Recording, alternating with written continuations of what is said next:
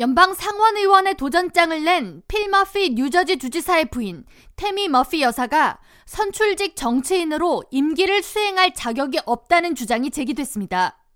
캐티 호컬 뉴욕 주지사 사무실에서 근무하는 케이티 브레너는 십칠일 자신이 필 머피 뉴저지 주지사 사무실에서 근무하던 지난 이천십팔년 사무실 내에 남성 직원으로부터 성폭행을 당했지만 당시 주지사 사무실에서 적절한 대응을 하지 않았다고 비난하며 태미 머피 여사가 같은 여성으로서 나에게 동정심을 가질 것으로 기대했지만 머피 여사는 도움 요청에 응답하지 않았다고 밝혔습니다.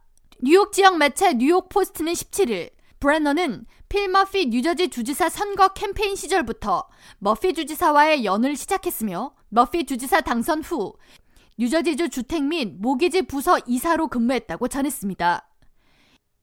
이어 브레너는 지난 이천십팔년 주지사 사무실 내에 남성 직원 알버트 알버레즈로부터 성폭행을 당한 후 이를 공론화했지만 머피 주지사와 태미 머피 여사는 이에 대한 대응에 미온적인 태도를 보였으며 브레너는 이 사실을 입증하기 위해 당시 머피 주지사 그리고 태미 머피 여사와 주고받은 개인 이메일을 언론사에 제출했다고 전했습니다.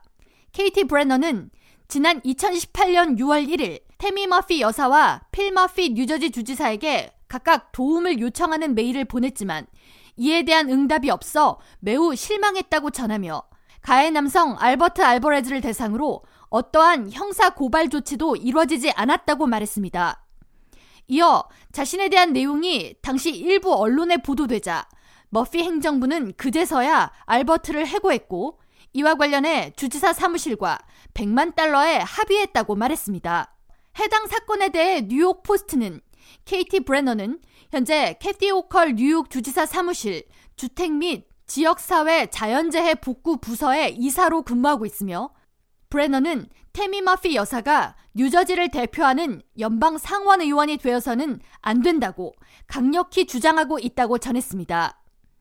이어 브레너는 태미 머피 여사의 강력한 경쟁자 앤디 김 의원 지지자라고 전했습니다. 아울러 맨해튼 교통 혼잡세를 두고 캐티 호컬 뉴욕 주지사와 필 머피 뉴저지 주지사가 갈등 관계에 있다는 현 상황도 함께 전했습니다. 한편 브레넌의 이번 폭로에 대해 태미 머피 여사는 공식 성명을 통해 자신도 성폭행을 당한 경험이 있으며 성폭행 피해자의 말을 모두 믿는다. 케이티 브레넌에게 상처가 됐던 경험에 유감을 표하며 앞으로 머피 주지사 사무실에서 이와 유사한 일이 다시는 발생하지 않도록 최선을 다하겠다고 밝혔습니다. K 라디오 전영숙입니다.